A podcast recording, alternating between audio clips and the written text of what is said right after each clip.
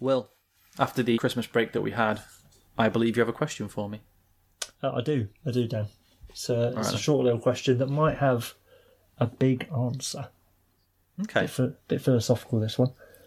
Has growing the game, as in expanding the NHL fandom, plateaued? Now, I have been thinking about this, and I've gone back and forth, but I've got my answer is no, and it's only for one reason: is that me also being an NFL fan, I've seen the rise of the NFL year on year throughout my life, culminating in at the moment talks of even having a team in England, which is a crazy idea, but, but that's not the point.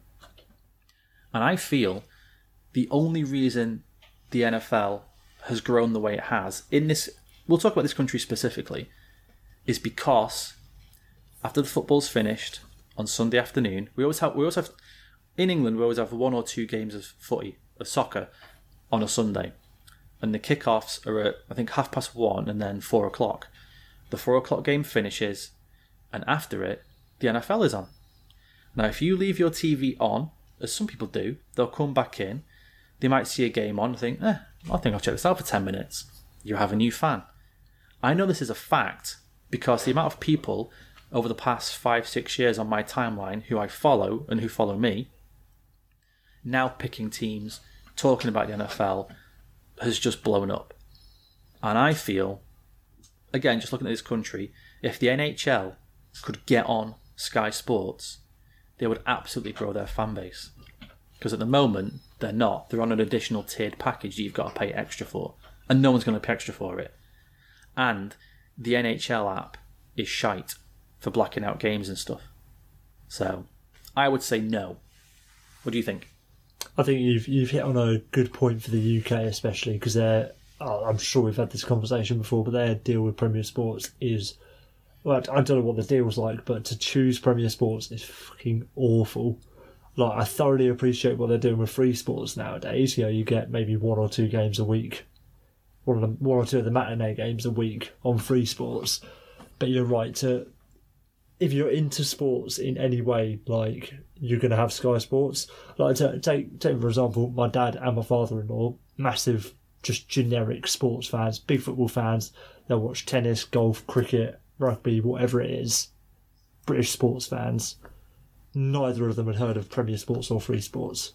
Hadn't even heard of the channel, let alone what's on it. And like that's that's the problem. I know it's like it's like putting NHL games on the Weather Channel or the Golf Channel, you might say.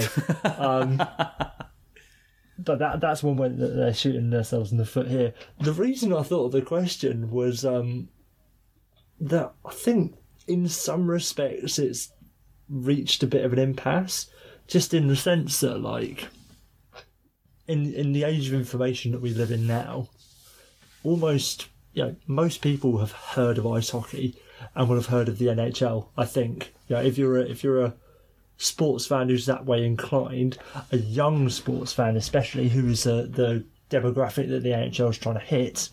You know they're not trying to get the 50, 60 year old dads, father-in-laws into the game because they're not going to spend the money. They're not going to be interested long enough, long term. The demographics that they're trying to hit, the young sports fans, they know how to access anything. As we've said before, like the how we got into the game was you know, through the internet, effectively. You know, through through other media that's been around, and then subsequently accessing the game through the internet. And you think about um, like the team in Kenya that was featured earlier this year. They're watching NHL games out in Kenya. Uh, for, for God's sakes, we've started a hockey podcast based off the back of the internet and the NHL. If if you basically if you're not accessing NHL hockey and you have any sort of interest in it, or would potentially have any in- interest in it, I think you're just doing it out of choice. You know what I mean? Like, I think you're right. You have to you have to give it to people so that it's on their screen without them doing anything else. So you put on in this country after a major event like the Ryder Cup or the Six Nations or like Sunday afternoon Premier League games, like I said, You have to then just, it has to be something that when someone comes back in the room from making a cup of tea or go to the toilet or whatever after the game, they just think, oh, I'll leave this on for 10 minutes while I'm flicking through Twitter or fucking whatever they're doing. But and then in that an- time, you hope something happens that they go, holy shit, that was cool. I think I'll watch a bit more. And then you're in. You know, you can then, I believe then, you because it's a new thing, people want to feel like they found something themselves. They like that feeling. That, oh, I found this. This is my, I, this is my thing now. I found this on my own. I bet no one else knows about this. And it's like that little kind of secret thing. And I think if hockey was, you know, you got Elias Pettersson fucking blitzing down the wing and blasting him on top cheese, you'd be like, holy shit, that was cool. I think I might watch a bit more. And then there you go. And that's, you know, that's a new fan. And then they tell people and they tell people and then, you know, it just grows. Right, my counterpoint to that is no, no, no, not even joking. Like you take your example of the NFL being on after the footy on a Sunday. Great, great example, and that would be the way to expose the largest amount of people to a new sport. Just chuck it on after the football, especially on a Sunday evening. Like yeah, that's how it's going to stay on the telly for, like you say, at least ten minutes, half an hour, whatever it is. I think to compare the NHL to NFL, and part of the reason why the NFL has been able to grow in the UK, especially off that that idea, is all due respect to American football. It's easy to digest what is impressive in American football. If you see, you see, you know, um, you know, E- Eli Manning, the the Giants guy. Is it Eli or He's Peyton? quarterback. Yeah, yeah. I, Yeah, I, I know. yeah. I was trying to remember which brother. So you see Eli Eli Manning pinning, pinging like a sixty-yard pass to Odell Beckham Jr. Catches it one hand. That's easy to understand as wow. That's fucking cool. I like. Yeah, I understand throwing something really far and the mechanics of that being really hard. Subsequently, that's really impressive. And even the physicality in the NFL, you see a big sack, you know, a big a linebacker taking out somebody, like that's you know, exciting in the physicality sense of it. With the NHL, not to say that it's it's a more intelligent game or anything like that. It's just a bit more nuanced in what's impressive, I think. Because if you see someone like doing an incredible deke, like absolutely skinning skinning someone, I think for a casual fan, it's not necessarily going to resonate in the same way that say, you know, a 40 yard strike from bloody uh, Maxi Rodriguez would, or like, you know, as the aforementioned 60 yard touchdown pass. And the physical side of the NHL isn't there anymore to, you know, to attach people. And even when it is there, it's so few and far between that you're not necessarily going to get it within that 10 minute window that you want after the footy. I just don't think it's a game that necessarily sells itself well to those who are uninitiated to the game without that trying to sound as poncy as it absolutely does. My counterpoint to your counterpoint and why I'm gonna hmm. disagree with you is that anybody who's ever watched American football with me for the first time, I'm, I can I can name three people who I've watched a game with, and it's been their first ever time watching a game. All they ask is, "Hang on, why's that happened? Why Why's he gone backwards? What was the penalty for? I don't understand that. What's happening?" They find it very difficult, and it's actually uh, American football is quite difficult to explain in the whole downs situation. Just trying to explain that bit it, to a complete novice who has no idea can be quite tricky. I feel hockey's the other way, in that it would be more accessible to, to people because the basic premise is incredibly, incredibly simple. Score more goals than them. Put the back in the back of the net, you scored a goal. Yeah. Put that thing in that net. That's it. And then and then you can get on to icing and offsides. Like you would in footy. You still have to explain offside. Hang on, why is that a foul? That wasn't a foul before. It depends on the referee. That's ridiculous. Yeah, I know, but that's just how it goes. Things like that, like slashing, hooking, boarding, all that stuff, that comes later. I feel the basic premise of hockey, I think we've said it, we've said this plenty of times, is that it's very similar to footy. Just score more goals. That's how you win. That's it. That's all you need to know. I'll tell you the other stuff later.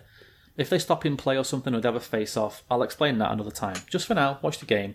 Just watch the goals. That's all you gotta do. I feel like that's easier. I agree that the NFL thing can be you can have more variation of what's an amazing play in regards to hits or catches or sacks and that kind of thing. But then I think, well, if if you see, I don't know, like well, yeah, like I said, like Elias Pettersson or Ovi or something, or Crosby smacking one out of the air or something like that, that to me is the same. That's the same thing.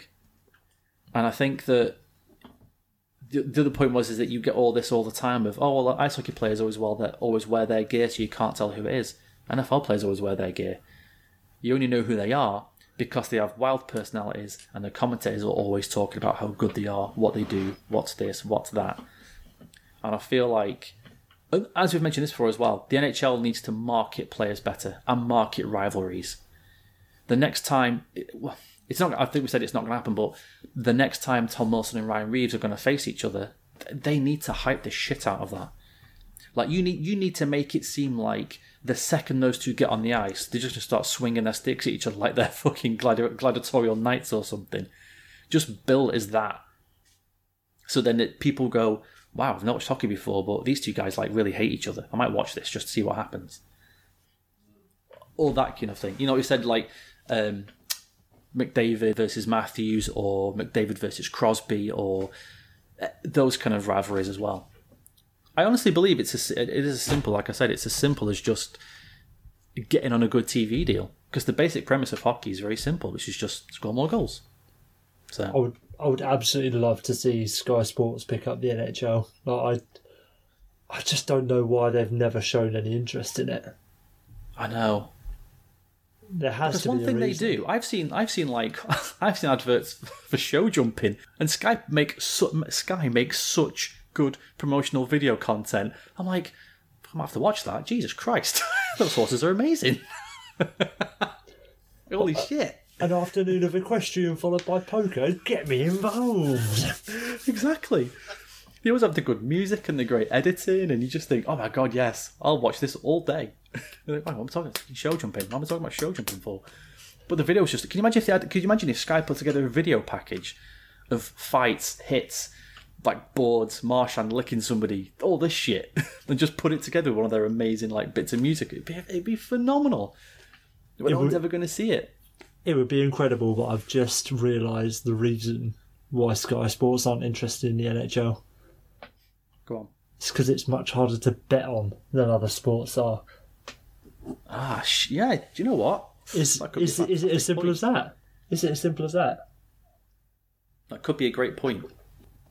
Because we do love to bet. No, no. Do you know what though? You could do now. Now that these bet, now that betting's available and that kind of thing, you could bet on so much stuff. How many face-offs are there? How many penalties are there? Over under penalty minutes. Once you get down to it, because it's the same as footy, you would think, well, I can just bet on the winner, but you can't. Who scores the goals? How many goals are scored? Corners, throw-ins, cards. You can do the same with hockey. You could. If you got down to the minutiae of the details, God, you could bet on how many icings there are. Like, why not? Because you can. Can't you? You could do it, so I don't think it's that. I'd I'd love to see it. I'd love to see it. Like you know, first um, first period intermission. Um, Ray Winstone's bloody head pops up. Here, check out the odds on this. Four to one, Alex Ovechkin to score the first goal. How about a bit of that? Join us at Bet365A. I'm Canadian. And there's more opportunities for adverts. Like, ah, Yeah.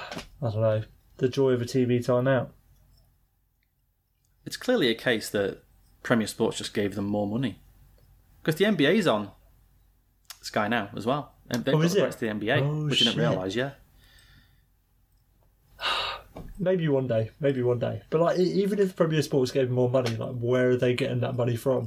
Pre- Premier Sports is genuinely two guys and his mum working out of a garage in Leicester. Like, it's not. I don't know. I don't know anybody who's got it. I don't know a single person who's got it. Mate, I'd never pay for it. Never. I, I paid No. for the Premier Player a couple of times, but I'd never pay for Yeah, it. I'll, I pay for it during the playoffs. I pay for the Premier playing the playoffs, but I'm- not I'm- every month. I'd never Not a add, it to my TV package anyway. Like, it's an extra No. tenner a month for a channel. It's offensive. And all it shows is hockey and speedway. Fucking, I don't know. I don't know what else is on it. But That, that's now. that's all it is. Speedway, um, a lot of like Bangladeshi cricket, um, weird rugby. Um, Oh, it is, yeah. The Bangladesh Premier League's on it, isn't it? The cricket. coming up this week on Premier Sports, the IPL. That's the level.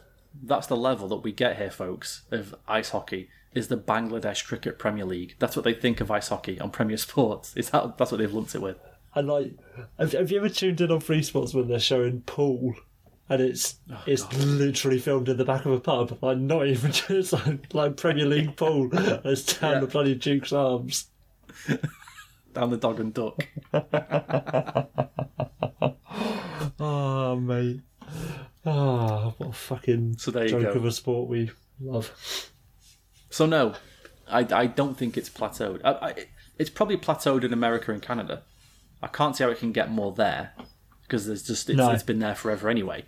But yeah, outside of it, I think for sure they can grow the game. I was trying And to in this country, yeah, it needs a better TV deal for sure. The things I would do. All right then, good question. Should we start the show? Probably should.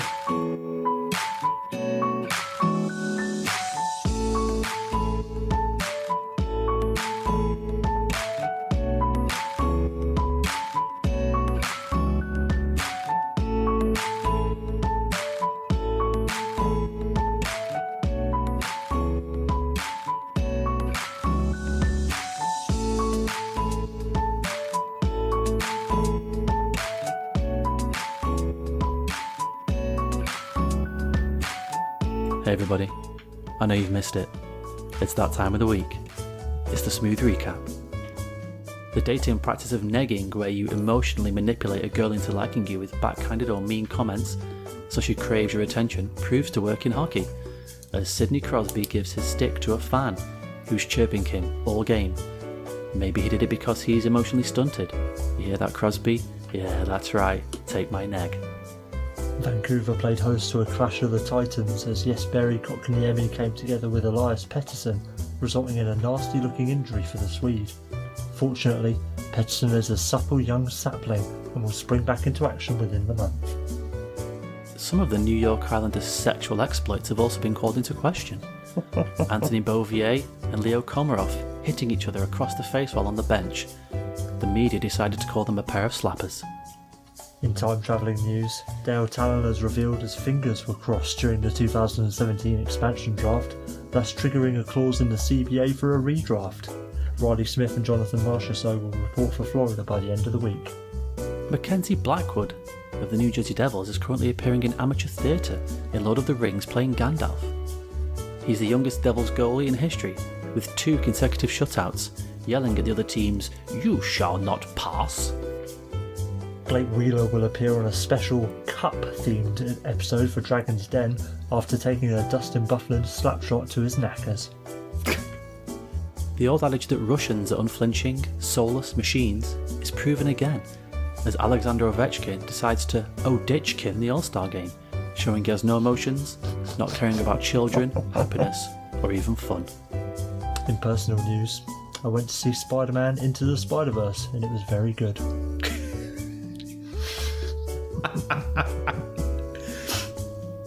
Imagine my surprise when I thought in future we'd be seeing hockey players appearing in adult material, such as Charlie's Anals or Shaving Ryan's Privates. I think though I got confused when I heard Auston Matthews and Mitch Marner were in something called The Nutcracker. And finally, NBC Sports Washington had trouble with the Dallas Stars lineup during their most recent broadcast, proclaiming Anton Khudobin a second line right winger, AHL centre Justin Dowling a defenceman, and inserting Gemel Smith on the top defensive unit despite being a forward who was claimed on waivers over a month ago. Yeah, you missed it, but we're back. That was the smooth recap. that Spider Verse one got me. It's a good film. It was really good. Yeah, I've heard I've heard great things. It won it won a Golden Globe for best animated film like Really? two days ago or something. no no surprise there. Like I wasn't interested in watching it in the slightest until um, my sister in law and her husband went to see it, and they were like, "That's it's incredible. You have to see it." And it was, yeah, if you're into that sort of thing at all, and like the animation's just so, yeah, it's really out there, really impressive. Yeah. No, I'll definitely check it out. It looks good. It looks good. Okay then. Good recap. Who have you got winning the cup this week? Uh, this week, um, the the Stanley Cup can only be presented to one person every week, as we all know. And uh, the person receiving the cup from Monsieur Bettman, it's going to be PK Subban for his uh, Ah. for his touching video to uh, to a young player out there who's dealing with uh, with racism on and off the ice. And no no jokes here for me. It's just good to to see.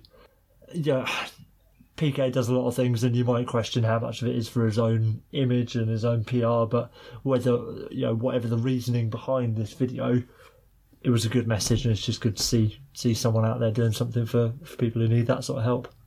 For sure. We do like to not be stupid and silly all the time on the show, and I agree. That was a fabulous thing. And I like I love PK. And sometimes I don't I don't think it matters sometimes if he's doing it for himself or not. The kid gets the message, the kid's all happy. That's all that matters really, isn't it? So Yeah, absolutely. I've got one in the cup this week. So they lost to the Blackhawks the other night, but the Pittsburgh Penguins had won eight straight and are now on. on two points out of first in the Metro. For a team that I think we'd relegated a few months ago, that's not bad. and uh, as Friedman said it- before Christmas, at this point in time, like no team with Crosby or Malkin can really be out of it, can they?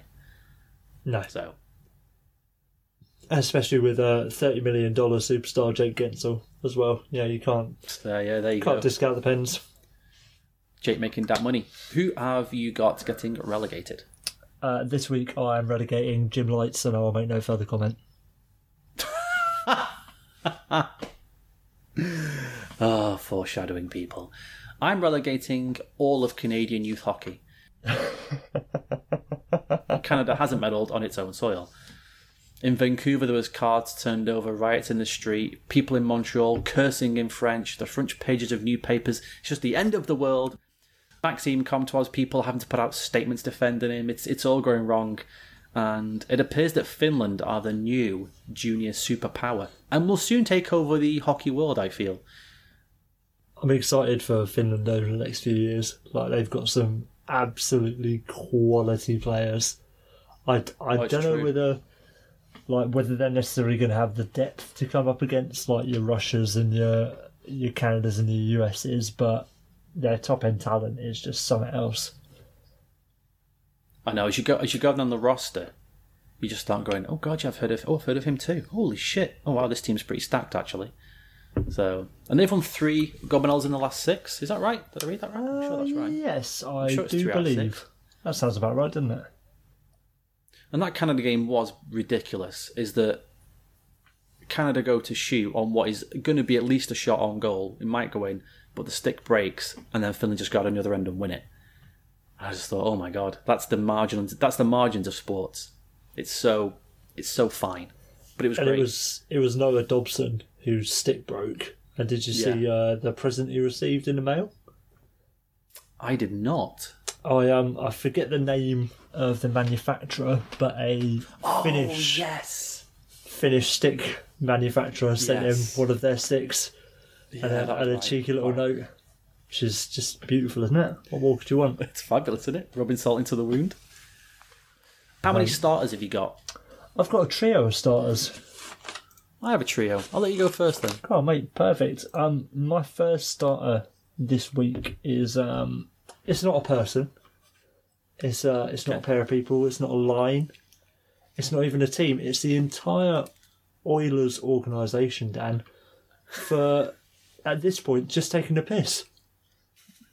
just like taking the absolute piss with uh, with the trades they've made, and uh, the thing that put it over the edge for me was seeing their lineup the other night where on McDavid's wings he had Jujhar Khaira and um, oh shit, what's his name? I was going to say Matt Bolesky. I was going to say Matt Benning. Zack Kassian, which is just um like at that point when you're submitting that sort of lineup sheet, you're obviously just not taking it seriously anymore. No, I shall reserve comment, as that's also foreshadowing for something we'll discuss later. Oh mate, I'm going to start. Yeah, uh, uh, yeah. I'm going to start sneaky shade comments, mainly by Barry Trotz. And I'm not sure if you saw this or not, but before they played the Leafs, obviously in John Tavares' Pajama Boys Homecoming, Yeah, he had a little he had a little quote that was the whole decision in the summer was hard for John. He's got a lot of friends in our room, They've got some hurt left that he decided to leave. They understand it though, and would like to have had him as a teammate, but he decided he didn't. He didn't want them as teammates. I thought, oh, Barry, you fucking sneaky bastard. That's beautiful. You absolute bastard, Barry. That is. That's nasty. Trotz with the claws out there. I thought he had a pair of trotters, but clearly he's got a pair of claws. Clearly not. No, underneath that, maybe he's a griffin. He's like part part coat, part pig, part eagle. Um, some kind of like weird hybrid from some scientific experiment. I'm, I must admit, when I look at Barry Trotz, I don't initially think Griffin. That's not the animal that you know, mythical or, or otherwise, that springs to mind when I look at Barry Trotz. But Do you not think science experiment? I just think egg. It's just a big old egg, isn't it? I just think of Kinder Surprise. Mean, that's what that comments were. Maybe he fell over and he broke open, and the present inside was a it was like a note. I'll, I'll read this. it's a Kinder Surprise of a goatee. yeah. All right. What have you got next? Um, oh, next, yeah, yeah. I'm going to start the man, the myth, the legend, Mike McKenna, for um, playing three games for three different teams in in a row, That's amazing. going from from Ottawa to Vancouver to Philly in the space of a week, and um, yeah, big up Mike McKenna. He, he's a he seems like a good guy, absolute journeyman, and um, to be fair, I, I, I don't know if you saw any of the stuff about his family.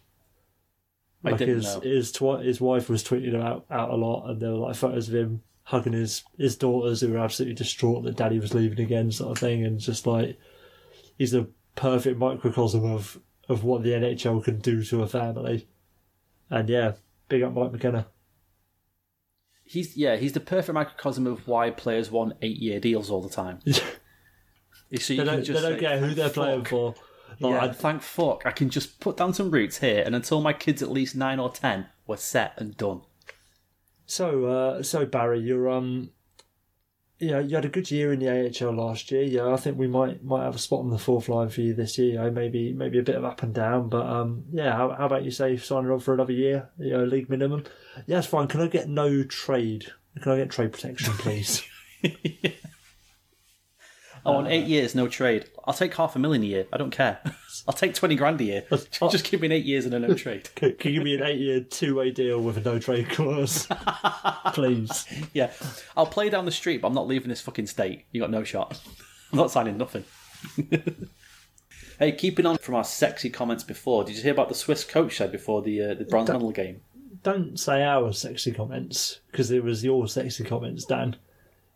Okay, maybe I was just trying to think you had one as well in the vain hope that No, you were Okay, just you were projecting. But no, I didn't hear what the Swiss coach said before their game. he What, said. um, he said, "I hope our players are eager and horny enough to win this game." I did see that, but I didn't know what it was from. Amazing. That's a fabulous coach. I hope, I hope he's in that locker room and he said, I want you to win this game so much you want to fuck it. I want you to fuck this game right in the fanny. And they all went, Yeah. yes, let's go. Get on that puck. Like you've just had a bluey, and and it's wearing suggestive clothing. Um, I, I don't know about you, Dan. I, Go on. I don't know about you, but personally, I don't think a state of arousal helps me do anything at all. Anything whatsoever. I don't know. I, I think after I've if I win the Stanley Cup in NHL 19, at that point, if my wife comes in and goes, "Should we go to bed?" I think I'd lay down some serious pipe. I think I'd be right up for it. Yeah, but this is the, this is a real game in the like the World Juniors. But say, say, yeah, yeah, that's that's horniness because of your your cup win. Say, say you drop the aforementioned Bluey, and then try to win that Stanley Cup, you know, game seven. Ah, good point. Yeah, I- Might not work. that's what I'm talking about. I think you know, one, uh, you know, as men, we're we're a bit um. We all get tired with the same brush, but I do think there is an element of one-track mindedness when you're in a certain um, frame of mind, shall we say? I'm I'm kind of hoping as well that after a player scored, he went back and put the puck in the net, out of the net, in the net, out of the net, in the net, out of the net. He just that's weird. What's he doing that for? I don't know. That's really weird, isn't it? Yeah, he seems to be. Oh god, I don't want to think about it.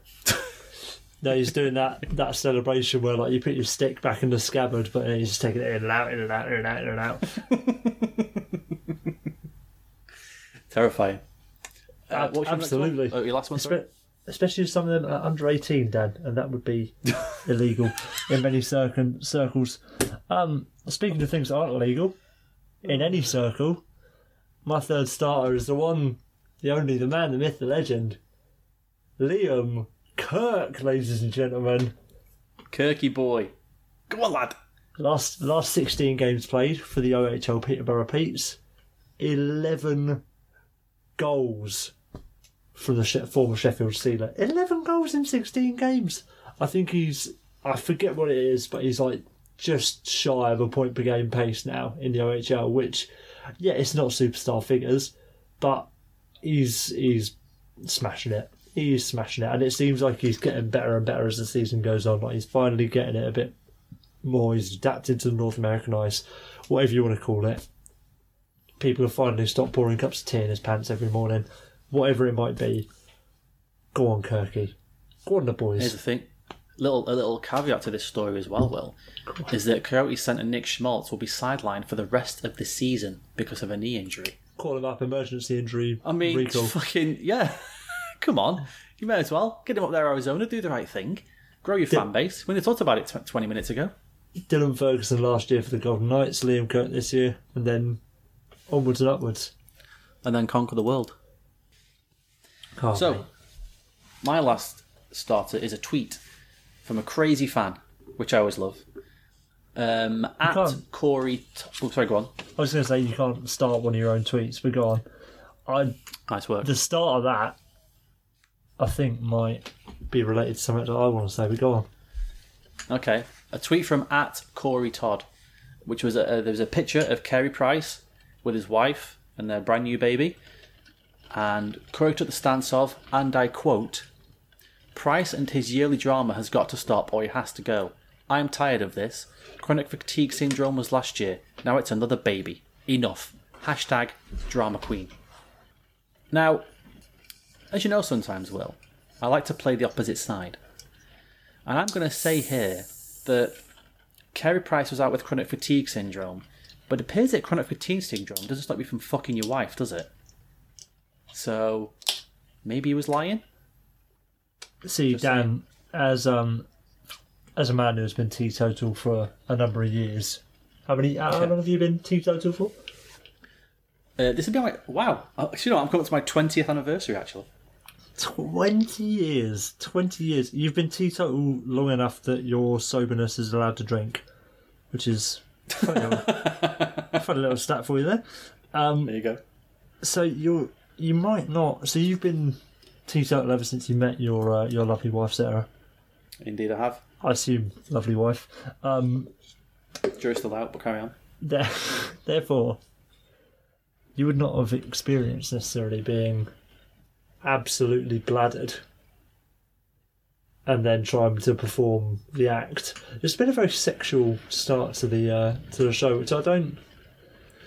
Can you can you folks tell me Will have missed each other? Which Just talking about sex. that's what I'm talking about. I haven't been able to focus for the last month. Um,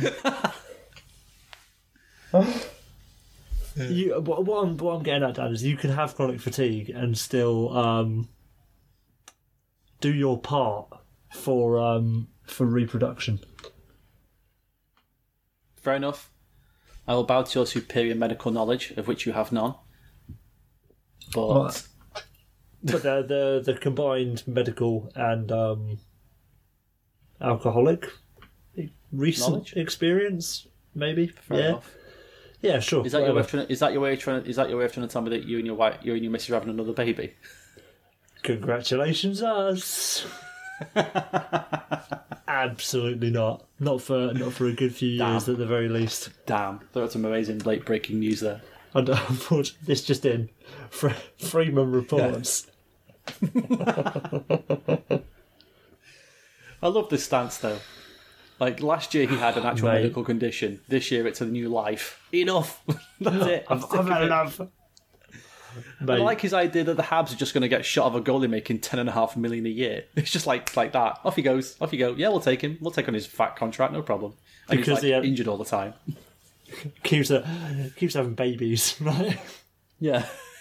yeah. What's the reason?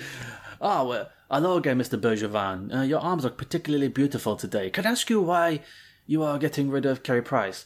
Let me tell you something, brother. Huh? We're getting rid of Carey Price. All these fucking babies, huh? He's like a fucking machine. I'm sick of it. Too many babies. Too many babies. And he rips a phone book in half. So, I mean, we would really be interested in taking on on Carey as a fantastic goalie, a former Hart winner, former Vezina winner. Um, there, there is one issue though. Uh, oh, is it his contract? We can retain salary. There's no problem to the Montreal Canadiens. Oh, no, no, no, sa- salary's absolutely fine, Mark. Um, the problem is his inability to use contraception, and we simply cannot trust that he's not going to be having one baby a year for the remainder of his contract. And for that reason, I will have to pull out of the trade. Or like him when he can't pull out at all. Ah, there we go. Had to get there in the end. All right, that'll do for that. Scratches will. Any? Uh, I'm going to change. I'm going to change up my order, um, and I'm going to scratch that tweet that you just mentioned. Um, Good shout. but the the specific part, apart from all the obvious nonsense that this fan is spouting, uh, I'm going to scratch the term drama queen, and I'm going to scratch it until my knife or pen or whatever I'm using to scratch goes through the table, because similar to you know get some balls, man up, whatever. Drama queen is the most fucking ridiculous insult that we absolutely shouldn't be using in this day and age. Like, I'll just no, no, I'm, not even going to give it the time of day to go on about it anymore. But just stop saying drama queen, you fucking cretins. Here we go. I never know where this phrase came from. I'm gonna have a look. Now, I assume I know where it came from, but you never know. It might be queen has Go on, hit me. Yeah. Drama Queen, one reference says Drama Queen has its origins in the gay community during the 1960s. Cassell's No Dictionary of way. Slang. I'm guessing it originally referred to an actress. I got that idea from recently acquired refrigerator magnet. a picture of Joan Crawford and the words Drama Queen. I don't think that's true. I feel that's Do you know right. what? I was hoping it wasn't that. I was hoping it was something else. I was going to be pleasantly surprised, but no, it is unfortunately the thing I thought. Which is shit. It's fucking bullshit. Stop being shit to each other. Yeah. I think that's one of those phrases though that people just roll out without actually thinking about it. Ah, this Like is when we were kids, we would just if we when we were kids, and I did, I would just say, "Oh, that's gay," oh yeah. and yeah. I would never do that. I, yeah, I would do that all the time, and I I I made an actual purpose to not do that now because it's completely wrong and offensive. But I think drama queen has. I don't. I think people have got to that point yet. They just, I think it's just, they just say it like off the cuff without realizing. it's it's a problem where things like like like you know saying things are gay by you know as a synonym synonym for, for lame or whatever. I, I imagine that's Yeah. how you meant it because that's how we meant it when we Yeah. were kids. That's one Yeah. thing, but even then, that wasn't like you know, you don't get bloody Philip Schofield sitting down on Good Morning Britain saying, "Oh, that's gay," but you absolutely could hear someone on national television saying, "You know, so and so is being a drama queen." And that's where the I plot agree. is is far more normalised, and it's those are the ones that we have to like sort of really dig out like a tick in the side of society. Yeah, good point. Good point. What's, My your, what's your first I've scratch got- for me, Daniel? Oh. I've only got one. Will I've only oh, got one. Come on, mate. And it was a big one. It's a big one for me because, as you know, little things really get my fucking goat. And Oh, nothing else surpassed this since I saw it. And it's players getting tribute videos for no reason. Do you know Max Domi, when the Habs went back to the Coyotes, got a fucking tribute video? For fucking what? Oh my god. Let's not forget that time he scored that empty netter. Brilliant. Fucking why is Max Domi get I'm sure he's a nice guy. I'm sure he took part in all their community bullshit fucking things. I'm sure he was nice to fans. I'm sure he gave away sticks and pucks and everything else and signed jerseys. Every player does that. That's great. Why is a player who played there for three seasons and scored 36 goals in three years getting a fucking tribute video? That's so ridiculous. That drove me mad. it's it's players like um, didn't Chad Ruhwedel get one with the Penguins or Carter Rowney or someone like that? Someone like that, yeah. I just, like at least just at least Max Domi was like a top six player and like he sort of at one point was going to be the future of of the Coyotes. no, there's no at least. No, sorry, no, no. There's no at least on this. Do you know how much they thought of him? They traded him, and uh, or, or accepted him as part of a trade. That's how much they thought of him, and he's getting a fucking tribute video. Whatever. Not not so only did they trade him, they traded him for potentially the most maligned trade piece in all of the NHL in Alex Galchenyuk. Yeah, Alex Galchenyuk. Exactly. That was so fucking stupid. That was so stupid. Oh my god! Can you believe he's coming back here tonight after all this time? I know. Oh, I'm gonna, I'm gonna see him again. It's been, it's been two long months, and he was here for nearly just over a, thousand days. Whatever. Shut up. I'll remember each and every one of those 239 games he played in a Coyotes jersey. Uh, that one 50 point that- season he put up. Uh, Here's the thing. I don't mind. This will this will lead on to my question of the week next week. I don't mind if a player plays at a team for one season, but is absolutely phenomenal, and you end up winning a cup because of that player. No issue with that. If he plays there for one season and he's amazing, fine. Or if he plays there for say twelve years and he always turns up, does the work, puts a shift in, that's great. But three years and he did nothing. Fucking weird, man. Weird. Anyway, what if? go on.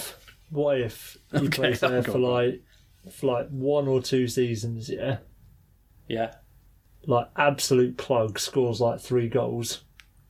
yeah. Yeah, but he's just a bit of a legend. Are you thinking of like someone like Colton Orr? Or someone like that? Don't don't besmirch. Co- Colton Orr was an elite in his day. I'm thinking. Thinking never mentioned Colton Orr. you. You sounds like you were, mate. You equated him to someone who's like an absolute fourth line plug. No, I'm thinking like I don't maybe he threw one really big hit or like he did a good selly one day.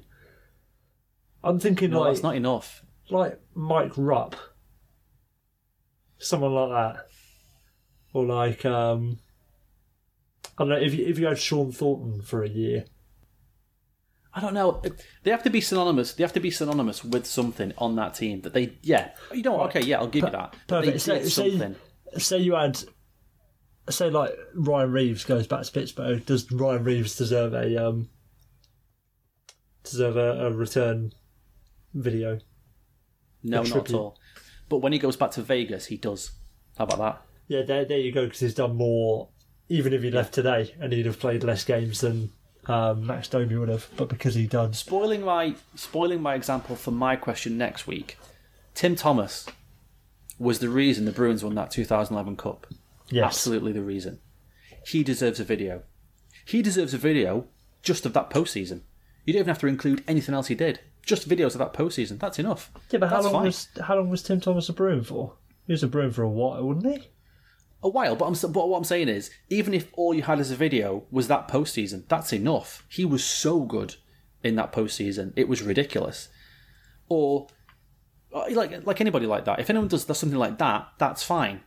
You can say people will talk about that Bruins Cup and go, "Fucking hell, Tim Thomas was awesome. Like he was uh, he was an absolute wall." And you know the Canucks and all that offense just couldn't get past him. But then Max Domi's just he's not that, or he wasn't there for ages. Like what was his highlight video? Just him scoring loads of empty netters. That was the stat, wasn't it? He had nine goals one season, and something like six of them were empty netters. And I know I know empty netters are a thing, and it's not just easy. But he didn't score like fifty goals a season for three seasons and get traded amid a kind of a big trade. He was just, oh yeah, all right, fucking, we'll chuck him in for Galchenyuk. How about that? Yeah, all right, that'll do. And that was it. He, uh, he had a fifty point rookie season though. That's pretty good. For what? What did it do? Don't get me started. You know, I know, I know what you're doing. Knock it off.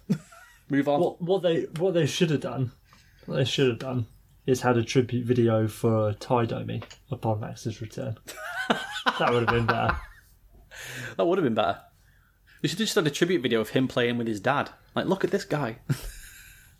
What Yeah, a the great son. guy. Like, make it almost seem they're talking about Max, and then at the end just have a picture of Ty Domi. Be like, thanks Ty Yeah. for, for being a cool guy. And at that point, I think even Max would have looked up at the screen and gone, "Yeah, good point. All right, I'll give that you. That's fine." He's a bit, he's a bit of a legend, my absolute animal of a father.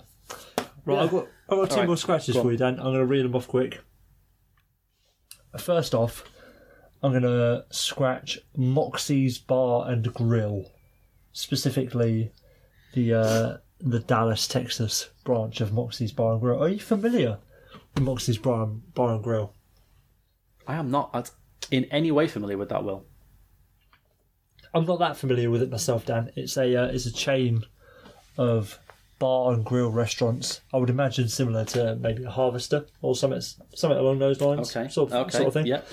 Um, the thing that makes it significant to the hockey world is it's owned by Tom Gaglardi, who is uh, coincidentally the owner of the Dallas Stars. Don't know if Oh, you've heard really? of them. He? Yeah, he is. Yeah, yeah. hockey team based in Dallas, Texas, where also which also has a Moxie's Bar and Grill. Um, now Sean Shapiro, who almost everyone is familiar with nowadays, absolute incredible writer. Yeah. fantastic guy.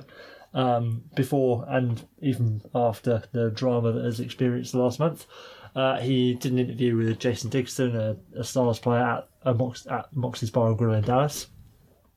So he went in. It was on Sunday, I believe. It was the day of uh, of the NFL playoffs. Uh, so he went in, and they were playing all the football on the big tellies. He wanted to, the the idea of this interview for Shapiro was to sit down with Dickinson, who's on the IR at the moment, watch a game that the Stars were playing against Winnipeg that afternoon, discuss the game, have a chat, etc. Um, Shapiro asked, "Oh, can we get the Dallas Stars game on the on one of the tellies where I'm sitting because I've got an NHL player coming in. We want to watch it." And uh, the manager of the Bar and Grill, owned by Tom Gaglardi, owner of the Dallas Stars in Dallas, Texas, said, "Oh, are the Stars playing today?" And it's like, come on, Ah, it's, it's not a good look. Yeah. It's not a good look, Dan. no, it's not, no. not You've got to know your audience and your management structure, haven't you? Really? I mean, you probably you probably do really. So that's why I'm going to scratch Moxie's Bar and Grill. And my final scratch of the week, Dan, is going to be Jim Lites, and I'm not going to say anything more on it.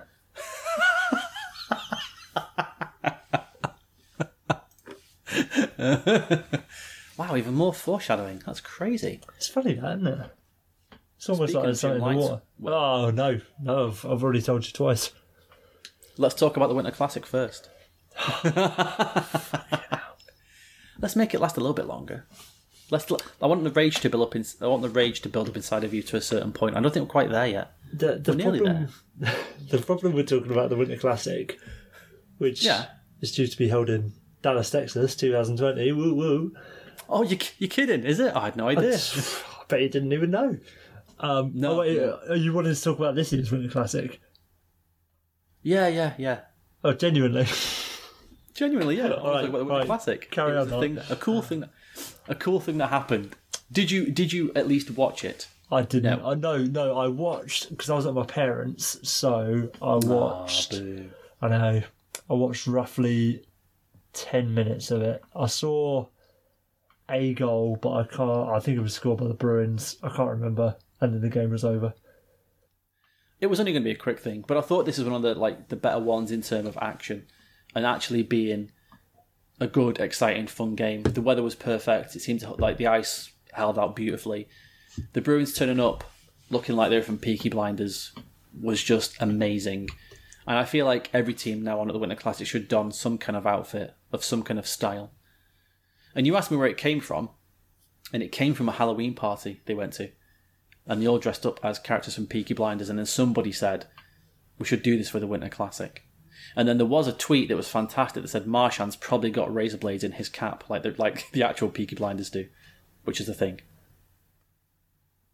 I just nah. I don't. I don't agree with them uh, dressing up as Peaky Blinders. No, No, because I've on our on our roller team we've got a Brummy called Joel. Shout out to Joel. Shout Joel. um, Brummy lad, uh, as I just mentioned. Um, and there's a team in our in our league called the Peaky Blinders. and to see the vitriol that this man has for that Peaky Blinders team, because he's Brummy and like he, he knows the history and stuff behind them, and like he actually has some.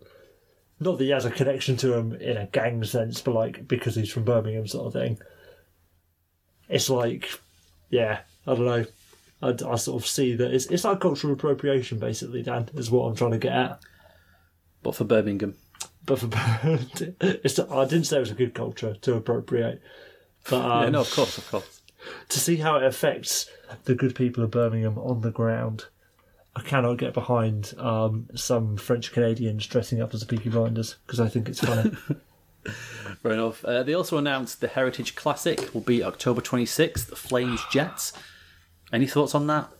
it's going To be fair, hopefully those two teams are still as good as they are now, because actually then should be a really good game. I'm least. sure. I'm sure it'll be a good game, but as as a spectacle, which is what all these outdoor games are, they're meant to be big events. It's going to Yeah. turn into the last Heritage Classic we had between the Jets and the Oilers, which was in like mid October, and everyone forgot about until the day of the game. It was oh, let's turn on Jets Oilers. Oh, it's outside. Why is it outside?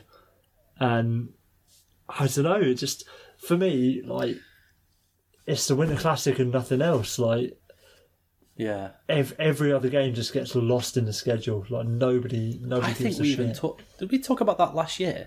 Yeah, I'm, That we were say- we were saying, do you know this was happening? You were like, no. I was like, yeah, me I, neither. I distinctly remember it. I think do it for like pre-season games or something, Something like that. because you can't just have it in the middle of an eight. Like you know, game twenty-four is an outdoor game. Oh, great! Like, I know. what's the point? The Winter Classic is it's New Year's Day, so that is an event in itself. I was- I was gonna say, Day. have Let's it go on a watch some hockey. Maybe do it on Yeah. Christmas Eve if you want to do another one, or like Fuck it, Christmas Day. They get paid enough. Yeah, why not? Like, you know, have it have it centered around a date. Opening game of the season. Get your traditional Toronto Montreal. Chuck them outside, anywhere, and make them play. Make them play outside. Like, have it. You have like it has to be sort of calendar specific. It can't just be we're going to have it between these two teams and we're going to have it uh, on March the third. Like, it doesn't work like Yeah, that. there you like, go. That's the three dates then. It should be opening day, New Year's Day, and then Christmas Day. And don't give me the shit about Christmas Day. Oh, my daddy can't be here. What a shame. Here's a new car. All of a sudden, that kid feels a bit better because his dad's playing outside. Yeah, fuck your That's fucking fine. daddy shit anyway. Yeah. Like, d- yeah, I, I just think like because they what they're doing one at um some army base or whatever as well in Colorado. Yeah, that's they? the uh, the stadium. Yeah, the stadium says is going to be Colorado hosting somebody at the Air Force Academy's Falcon Stadium, Feb 15, 2020. I, I don't know if there are any other like American or Canadian national holidays that they can centre it around, but like Yeah, I don't know.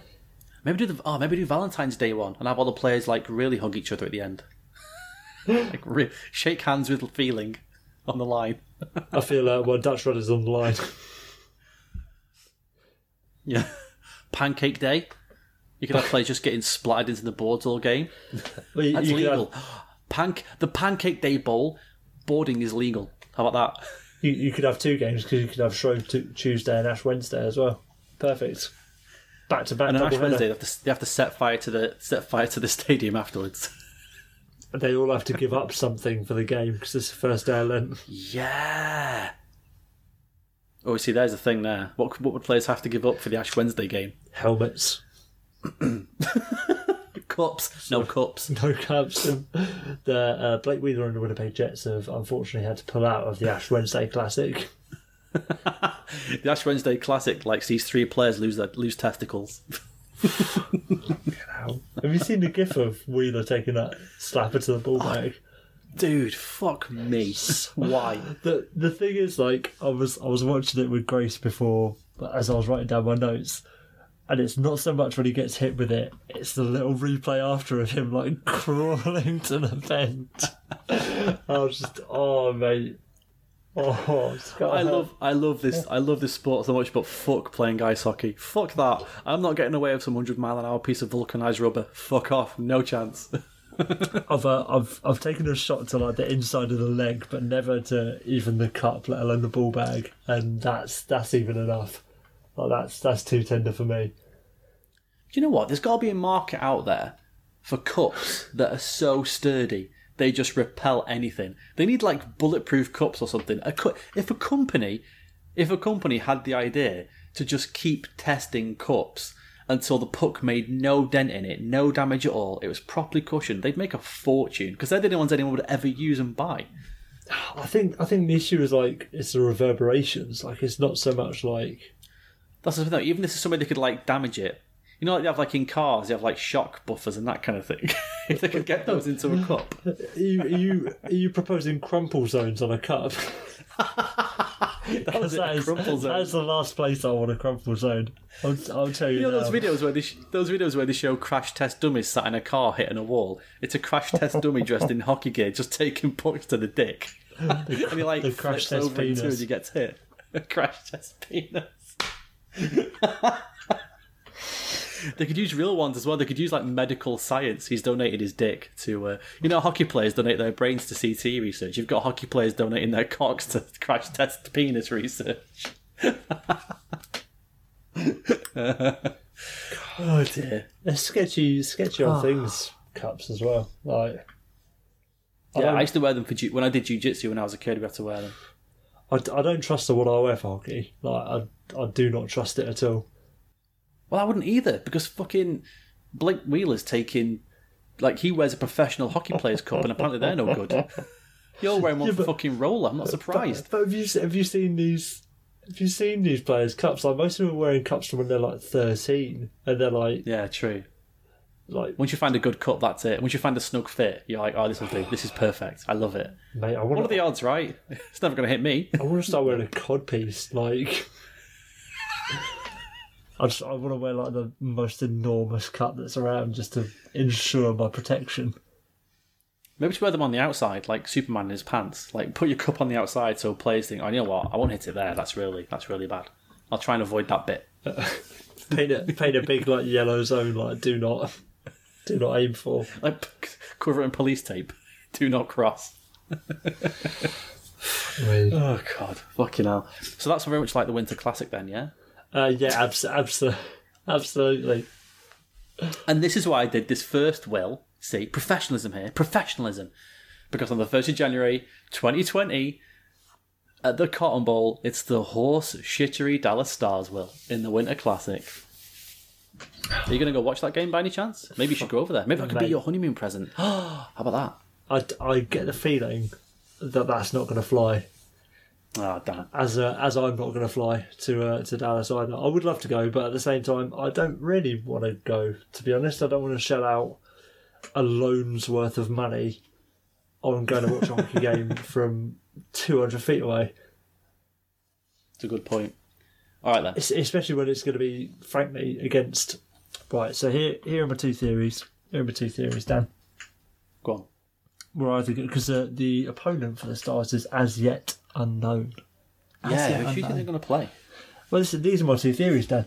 Um, it's either going to be Stars Wild, and the theme is going to be they're going to they're going to do the Stars are going to be the uh, sorry the Wild are going to be the North Stars, and the Stars are going to be the Stars from like the first season in Texas. Yeah. And the that's- Stars. Okay. Yeah, it's going to be like you know who who deserves to have the North Stars sort of thing, or or it's just going to be um, uh, Stars Sabres, and they're going to play on the '99 Stanley Cup final, which I think it, Oh yeah. and I can't decide which is more likely. I think if it ends up as Stars Wild, that's going to be the most boring hockey game in the entire world. Like it's going to be the lowest rated Winter Classic ever. So I think they're probably going to chuck the Sabres in there because Buffalo's a really good TV market, and there is that element of sort of history between the two and the star power with Brett Brett Hull can drop the puck. That kind of thing. Brett Brett Hull can kick the puck into the He should. He should. Um, they should have the carpet. The carpet should be like a red carpet, but with a bit of blue on the edge, and he should And he stand puts, on that puts bit one and foot in the puck. and then drops the puck. yeah. Fuck it. Come be on, people. I mean, we're right. That took us three seconds to think of that. It's so obvious. It's so easy. This stuff. And then you've got things like um, like Heiskanen versus Dahlin, you know, the future of defense in the NHL and stuff. Like, I think it, I think it probably will be the Sabres, but I also wouldn't be surprised if they yet again lean on. Oh, the North Stars used to be in Minnesota. Can you imagine the rating for that? Can you imagine the rating if the Wilder in it? Oh my god. be fucking just be like me and the one other person in Dallas who's a Stars fan that doesn't go. Yeah. And like the three Wild fans. Oh, dearie me. Jesus. So well. Damn. I mean, see- seeing as, as we're talking about the Dallas Stars, I mean, Yeah. you know, let's dis- let's discuss something that happened over the holidays. Oh, uh, do you mean uh, Denis Gurianov being sent down and Erik Condra being recalled from uh, Texas? God, you read my mind, Will. You read my mind. How how do you feel about having two horseshit players on your team that are combined you're going to have for the next 15 years at a cost of around 90 million per year? Holding it in, sends it in front. Here's Benn with a chance. He scored! That's just a mortiferous alliance when you have Klingberg and Benn. They allowed them. Dave circles Seguin a shot. He scores!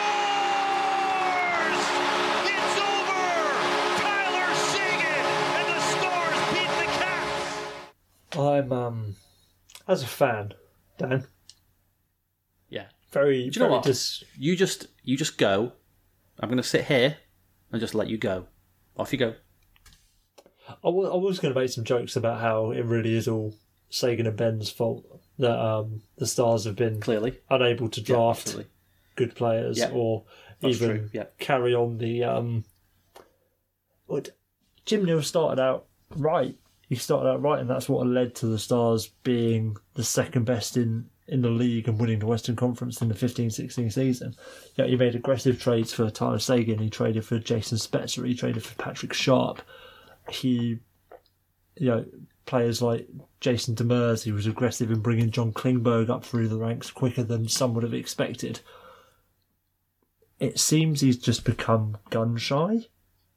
And not that I'm pinning everything on Jim Nill because there are many other sort of cogs in in in the machine of the Dallas Stars, which has led it led to it sputtering. But for Jim Lites to come out and proclaim Benn and Seguin as horseshit players and the reason that they're having not an incredible season is unsurprisingly, Dan, fucking bullshit. Like this, this team is bad. Like I'd, I'll make no bones about it. Outside of Benn Seguin and Radulov, they've basically got no. They've got a bunch of third liners at best.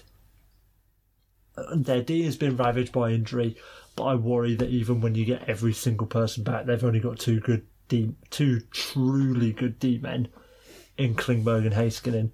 Esa Lindell is, you know, he's he's a good second pairing D D man, but I don't necessarily know he's good enough. Um, and then even outside of that, Marc Methot's knee is broken and just out of it. Julius Honka has clearly turned out to not be the, the saviour of the universe that we thought he was going to be. And then we've got Roman Polak, who is Roman Polak, unfortunately. Stephen Johns has got some issues with uh, with concussions and stuff, so that's up in the air as to whether he's ever going to be that effective anyway. Um, but for for Jim Lites to come out and say the things that he said, clearly on behalf of the owner Tom Gaglardi, has just cemented worries that were starting last year when they hired Ken Hitchcock, which was clearly over Jim Nill's head. Um, Dan, people are comparing the Stars to the Ottawa Senators, and I can't say that they're entirely wrong. Oh my god. You're not going to believe what I've written on my run sheet. Is it are the Stars worse than the Ottawa Senators? I was going to lead off with I swear to God, I have a question for you. Have the Stars become the new Senators? A lot of people are saying then that the Stars are worse than the other Senators. Let's just get this out of Let's get this away quickly before you carry on. It's going to take a fucking lot more of anything for the Stars to become the Sens. Have you people forgot what the Sens have done for the past 18 months? Have you forgotten? Clearly you have. Th- This is Fucking fucking, it. This is fucking it. Yeah. Just just because like the just because the team president call- calls our two best players fucking horseshit doesn't mean that things are shit. No, let's not Yeah. make light of Jim Lites' comments, but No. there's so much more going on with the Senators that we don't even need to get into that. Yes. Right. Anyway. when when you get players coming out anyway, I would compare the Stars more to the Oilers. Absolutely, because it is you've got a meddling owner Tom Gaglardi, Daryl Katz. Um, You've got a GM that has lost his effectiveness in Pete Chiarelli and potentially Jim Nill. Like, I'm a big Jim Nill fan. You're giving Peter Chiarelli way too much credit there to say he's lost his effectiveness. Oh, he For that to have happened, Will, he'd had to have had effectiveness in the first place. no, he did have effectiveness around 2009 when he was uh, GM of the Bruins. No, to be fair, I can't remember that far back. he lost it after that. Um, yeah, he hasn't been effective since 2012, but that's neither here nor there. Um, and just a roster that's propped up by high end stars at the top and and a lot of middlingness with largely not a very good defence. But I, I I don't know what to I don't know what to say. Part of me, part of me would had sort of hoped that this would spur more action than it has so far. Because for me, in in any sport, no matter what the sport is, I can't stand mediocrity, especially in hockey, where to an extent, being bad, providing you keep hold of all of your draft picks, um, you can be rewarded for that. It can, there can be a benefit to, to having a really bad team. There's no benefit whatsoever to coming 17th in the league, to coming ninth in your conference. You know, oh, we were, we were on the playoff bubble all season and we didn't make it. Great. You're picking 14th and you're going to get a fucking shit player. Like, I almost wanted these comments to turn into bam, JB Benn's been traded, bam, Tyler Seguin's been traded. We can actually get a true rebuild and start building up a better team. Because the worry at the moment, especially based off the back of Lites' comments, is that he thinks we're close to being a contender. He thinks the Stars are close to being a Stanley Cup caliber team, which they absolutely are not. Benn and Seguin could both have potted 50 goals each by this stage, but it's not going to change the fact that they've only got one line and Radek Faksa. Like, that's it. And even even Radek Faksa hasn't been given the opportunity to do as well as he could do because he's been bogged down with like 70% of de- defensive zone starts and two anchors for wingers. It's such a bad squad and it's such a bad organisation. If they hadn't lucked into Miro Heiskanen at number three overall uh, at the 2017 draft, imagine that. Imagine that. The the Yeah, that wasn't like that wasn't like a planned that wasn't a planned tank, was it, to get Heiskanen or even like number two or number one? That's just they got lucky with the lottery, didn't they? Didn't they go from like ten to three or eleven to three? Yeah, I think it was eight to three, but still, Eight to three, it was enough Still. to to make that difference. And without him this season, especially with all the injuries they've got, like they'd been absolutely stuffed, absolutely stuffed. And yeah, I, I, I don't know what else to say. Like, it's not Benn and Seguin, obviously. Like, they might not be doing as well as they could be, but they're still not the problem. They're not the problem in any way, shape, or form. The problem is this shite hockey team you've put together. Congratulations. two things that two things that two things that jumped out was listening to um I know uh, the PDO cast uh Christ uh, Dimitri had Sean Shapiro on talking about what happened and he said that he was called to go to Jim Lites to get this quote it wasn't taken. I don't know if how many people of you, how many of you know this, who listening to this, but it wasn't taken at some team practice or a thing where Jim Lites was doing like a state of the stars address or something, and then he just happened to say, "Oh, and I'll tell you something else I'm pissed off about." No, he people were called right. If you're in the media for the Dallas Stars, get here at like half twelve. I've got something to say. And then Sean Shapiro kept saying to him, "I this is this is on the record, right? We- We're, this isn't." And he's like, "No, I want you to print it. I want you to print this." It's an insane political and professional hit. This is a hit of I don't know if you know who these people are, Will, but the Knock Mim proportions, who were a collection of Jewish assassins who hunted Nazis after the war, making sure they paid their price. These guys were elite of elite, going into hospitals, going into dentists, schools, everything, trying to find any links to these Nazis.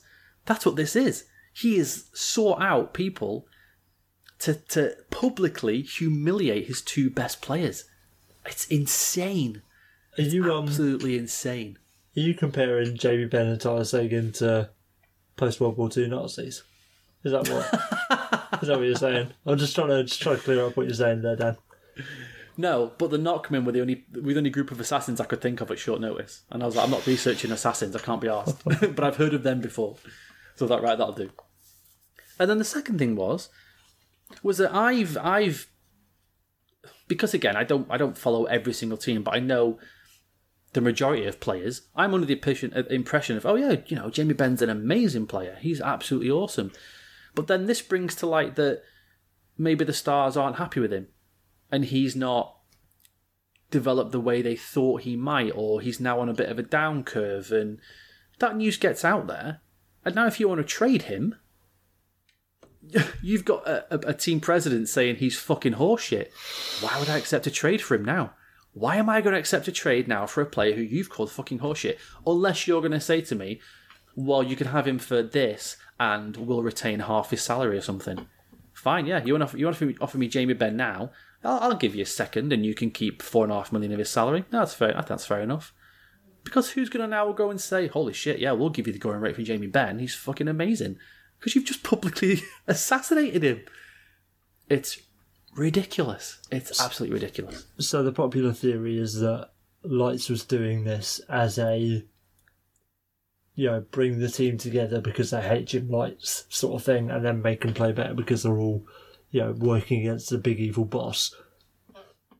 Problem is doing this immediately before the announcement of the 2020 Winter Classic, which I have no doubt in my mind that Jim Lites did deliberately.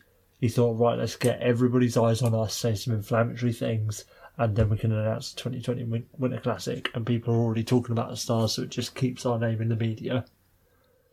But what he hasn't thought about is what how that reflects on him and the owner, the organisation as a whole. Say say they're in the sweepstakes for effectively any free agent come this summer, or any player who has a no trade clause. Say, yeah, maybe you're after player who would have to waive that clause to come to Dallas, and their GM says, "I've got a good offer. You know, we, we want to move you, like you know, maybe a, a Kevin Hayes or so- somebody, you know, somebody on a, on a team that would expect to be moved anyway. How do you feel about going to Dallas?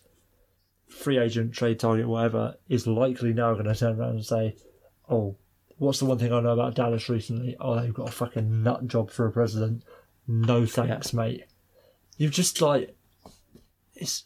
It's not even cutting off your nose to spite your face. It's cutting off your face to be Spite a your dick. face. Yeah, like cutting off your cutting off your face to be a dick. it's not only that though either. It's if a player now decides, all right, I'll go to Dallas, but you're going to pay me for the privilege now. Oh, I want, absolutely. I want more money. You, you think you're going to get me for six million a year? No, I think I'll take eight now because I don't want to fucking play there and be beaten down by this absolute psychopath. Because it might be the case that he's doing it for that reason. But then Jamie Benn, Jamie Benn said, didn't he? He says, I don't play for him. I play for these guys. I don't play for him. And it just shows there's it just shows like a discourse in the organisation as a whole. Oh, it's madness, absolute madness. The thing I hate the most about what he said is that no matter, no matter what happens, Jim Lites is right. Like if if Benn and Seguin suddenly, you know, find that next gear, start playing. Let, let's just say, uh, before I carry on, in the six games preceding Jim Lites' comments, Tyler Seguin had eight points. Like he's he might be having a down year compared to the rest of the league and compared to his own standards, but he was doing all right at the time. And J- Jamie Benn still had thirty points in, excuse me, thirty-eight games, which sure isn't what you pay nine and a half million for, but it's not awful. Awful. It's not. It's not like he'd scored twelve points and three goals in in forty games. Just quickly to jump in, the problem is though now is that at the moment we're a lot of the talk this year has been about top lines, hasn't it? So if you're Jim Lites looking at the Bruins top line, the Avalanche top line, the Flames top line, all those are putting up or have put up monster numbers. So you're looking at your top line thinking, well, hang on a minute, this is fucking bullshit. we're paying our players the same that their players are getting paid. Why aren't our top line doing this? They all play together. Surely they can. Surely they can get fifty points by this point each. Well, on on top of know. that, Alex Radulov has been injured a lot. He's barely played 20 games so far this season. And he absolutely is the, the straw that stirs the drink for the entirety of the Dallas Stars. Yeah. As Radulov goes, the rest of the Stars go. But, um, sorry, as I was saying about Lites, Yeah, if Benn and Seguin start pumping out the points, potting goals left, right, and centre, then he, he can sit on his pedestal and say, Ah, excellent. I chastised him in the media. I called him fucking horseshit. Then they got better. That's all my fault. Well done, me. And then if they carry on in this perceived slump, you can say, Ah, look, just as I said, they're horseshit. They're crap players. Well done, me. Like it's such a self serving bit of information to put, you know, quotes or uh, rant, tirade, whatever you want to call it. Like, the, uh, no matter what happens, Jim Lites comes out on top. it's true. And the team arsehole. absolutely suffers because, like I said, you're now going to not going to accept. You're now going to want to trade for a player. You've now got a bargaining chip. Well, you said he, you said he was shit. Why should I take him off you for a first and a going rate and a, a fucking a, a great rookie? You can forget it. You said he was terrible. So I'm doing you a favour. Oh, J- Jamie Benn's salary this a little dump. yeah. I, I wanted to spin zone this a little bit for you, Will, if I can. Hit me. I did feel for you slightly. All right. Do you know? Do you know what horseshit does, well? Um, it fertilises fields. It makes things grow. It makes things grow. It nurtures vegetation. it bears fruit, Will. That fruit will be the Stanley Cup. Think about that.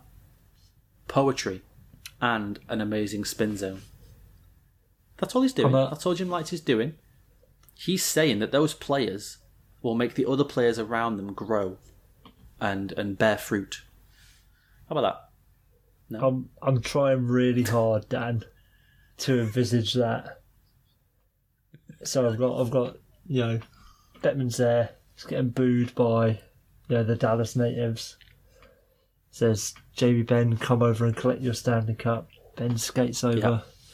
lifts it up. I can I can I can even see his face. He's giddy as anything, wet hair His big, che- that big, that beautiful grin he's got. He's got a beautiful grin. Does Ty? do- he does, he really does.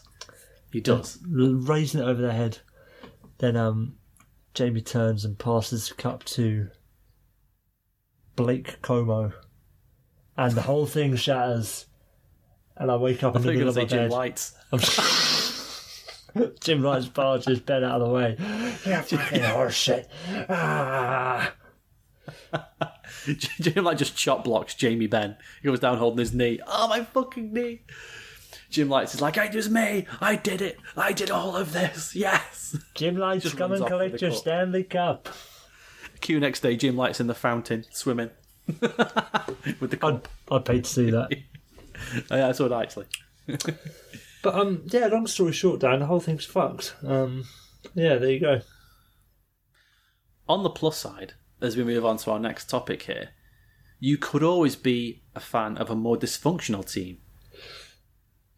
And as we enter into 2019, well, I feel already the Edmonton Oilers were very annoyed with the Ottawa Senators last year and their title of most dysfunctional team.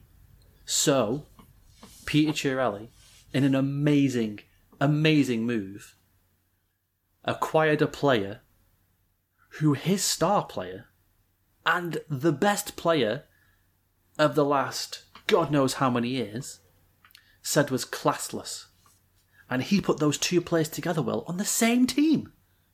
She's into the end boards. Manning. And McDavid.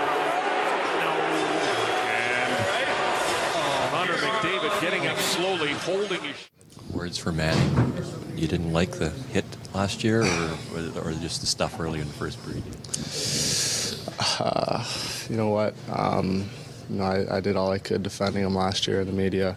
Um, you know, everyone wanted to make a big deal saying he did it on purpose, and you know, he wanted to say some comments today about um, you know what what went on last year, and and um, you know, I thought it was one of the you know, classless things I've ever I've ever seen on the ice. So, you know, he said uh, he said some things, and and um, you know, our guys responded accordingly, and um, you know, I guess uh, we can put the whole if he did it uh, on purpose thing to rest because uh, you know what he said out there kind of confirmed that. So, you know, shows what kind of guy he is when he doesn't step up and and fight some of our guys. The thing I love about this um, rivalry that has grown between the Senators and the Oilers, Dan, is this. Uh, it's like a clash of styles, isn't it? so my snake style is the best. Oh, well, my dragon style is the best. You know, my my tiger style is the most powerful. The the senators are in one corner saying, right, the way you build a dysfunctional franchise and a laughable franchise in this league is by having scandals, off ice exploits. You know, don't worry about the hockey. The hockey will follow suit. But if you get a solid foundation of disgruntled players and bad management, embarrassing owners, then you know the rest will come, and you will be you know you will be the rotten apple in the bag. Whereas the Oilers are coming from a different perspective of no, no, no. If you build a bad team, then the rest will fall into place. And it's just interesting watching the two play play off each other and see who can be a big a bigger headline grabber and who can be sort of the biggest embarrassment to the NHL. It's it's really a treat to watch. It is. It is the hockey visual meme version of who would win in a fight, King Kong or Godzilla, or Yes. something like that. It is that. Who would win in a fight? Pierre Dorion and Eugene Melnyk, or Daryl Katz and Peter Chiarelli? Who who would win in a don't- fight? Five senators in an Uber with a dash cam. or Milan Or one GM, and, or, yeah. or one GM with his phone. And I'll, I'll be honest, the Teflon Don's winning that fight eight days a week. Eight days a Oh, week. you know it. Every day, every day of the week and twice on Sunday. The Teflon Don never loses that fight. because, holy fucking shit. I can't.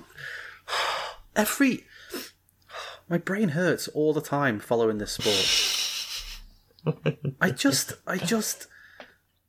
How? How? See, at this point, it is getting annoying. Because I'm of the. You know me. I'm of the opinion that if you're amazing at your job, you deserve all the monies. You deserve all the pennies if you're the best at your job, or even not even the best, one of the best at your job. The fact that Peter Chiarelli is still collecting a monthly paycheck is baffling. Uh, Baffling. bi bi-weekly, Dan. Oh, of course, of course, yeah. Sorry, I'm thinking to myself that yeah, of course, bi-weekly. He he acquired three defensemen. Their stats combined this season, as he acquired them, were 53 games played, one goal, three assists, minus 22. That's courtesy of at Oilers Adam. There, just a shout out. Just to, that's where I got that fact from. So, so who is that? Petrovic, um, Manning, and who's Manning. the third one? Oh, I can't remember. Garrison. It might have been two. I might have typed it down wrong. Either way, acquiring players for those combined stats 53 games played, one goal, three assists, minus 22. I um I saw something else and I forget who the players were. It was definitely three of them. One of them was Jason Garrison, but the players that before Manning and Petrovic Left. that- yeah, that he brought in and, and left. Like two of them had ended up on waivers, and they were meant to be like the solution to the Oilers' defense. He got, I think it was two players, and yeah, he got Brandon Manning and Alex Petrovic. He gave up for those two players, Drake Caggiula, who a lot of Oilers fans on the Twitter had said that had actually started to play well recently and kind of had picked up a bit. So sorry, for Brandon Manning, Alex Petrovic, he gave up Drake Caggiula, a third round pick, Chris Wideman, Jason Garrison, and took on extra salary. like Mate. how? Has he not played NHL 18? Does he not know about the green bars at the bottom and the red bar? Like that they're meant to kind of almost match up in some way. That the thing I love about this is like basically, not even basically, since Chiarelli took over, the defense has been an issue, and thus far his solution has been. Right, you start you start out right. I'll get some second pairing defensemen. What do I need to trade for second pairing defensemen? High draft picks and superstar wingers. Hart Trophy winners. Since that hasn't worked, it's like right. I'm just going to get every single seventh D in the league and one of them's got to work it out. Surely, it's just a numbers game, mate. It is a numbers. Game. He's playing the numbers game. Maybe he's, maybe his dad was a, a mathematician or something or a physicist. It's just all numbers. Maybe it's a beautiful mind. We can't see it. He's fucking writing on the on the glass with pen like fucking Matt Damon, He's uh, he's trying to be a futurist, and we can't see it. And he's like, right, the kids Absolutely. these days are um, yeah, they're all into their numbers, they're all into it, and their analytics. I want to get, I want to get down with the kids. Yeah, I want to be, I want to move forward with the NHL. I don't want to be considered a dinosaur. But the one stat that he's fixated on is the very minute percentage of him finding a needle in a haystack of a number one defenseman that no other team in the league wants. He's like, well, it's going to work at some point because the kids like the numbers. I'm gonna I'm gonna jump all over here because I've written so much stuff about this. He said he said and to to, to piggyback off your point there, he said and I quote. This is about bringing in some players who can help our defence now. That's fine, but what you gave up for it was ridiculous.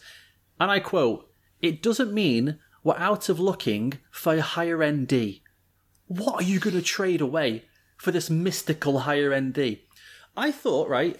I thought I bet you fucking pounds to peanuts. I'd bet you pounds to peanuts.